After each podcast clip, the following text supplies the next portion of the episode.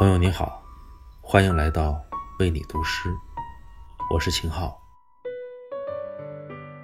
今夜，我想为你读一首诗人佳丽的作品。今日，更应有无所畏惧的恬淡。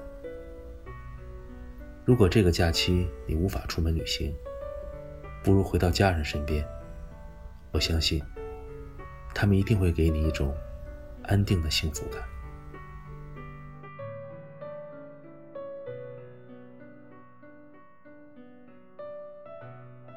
今日和童年的某日多么相似，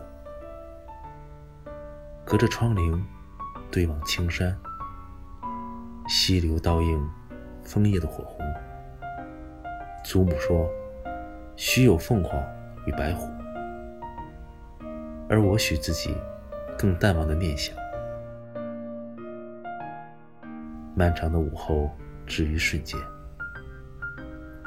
不需要沉下心来，一如此刻的悠远。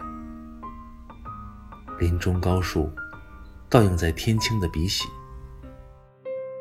今日，更应有无所畏惧的恬淡。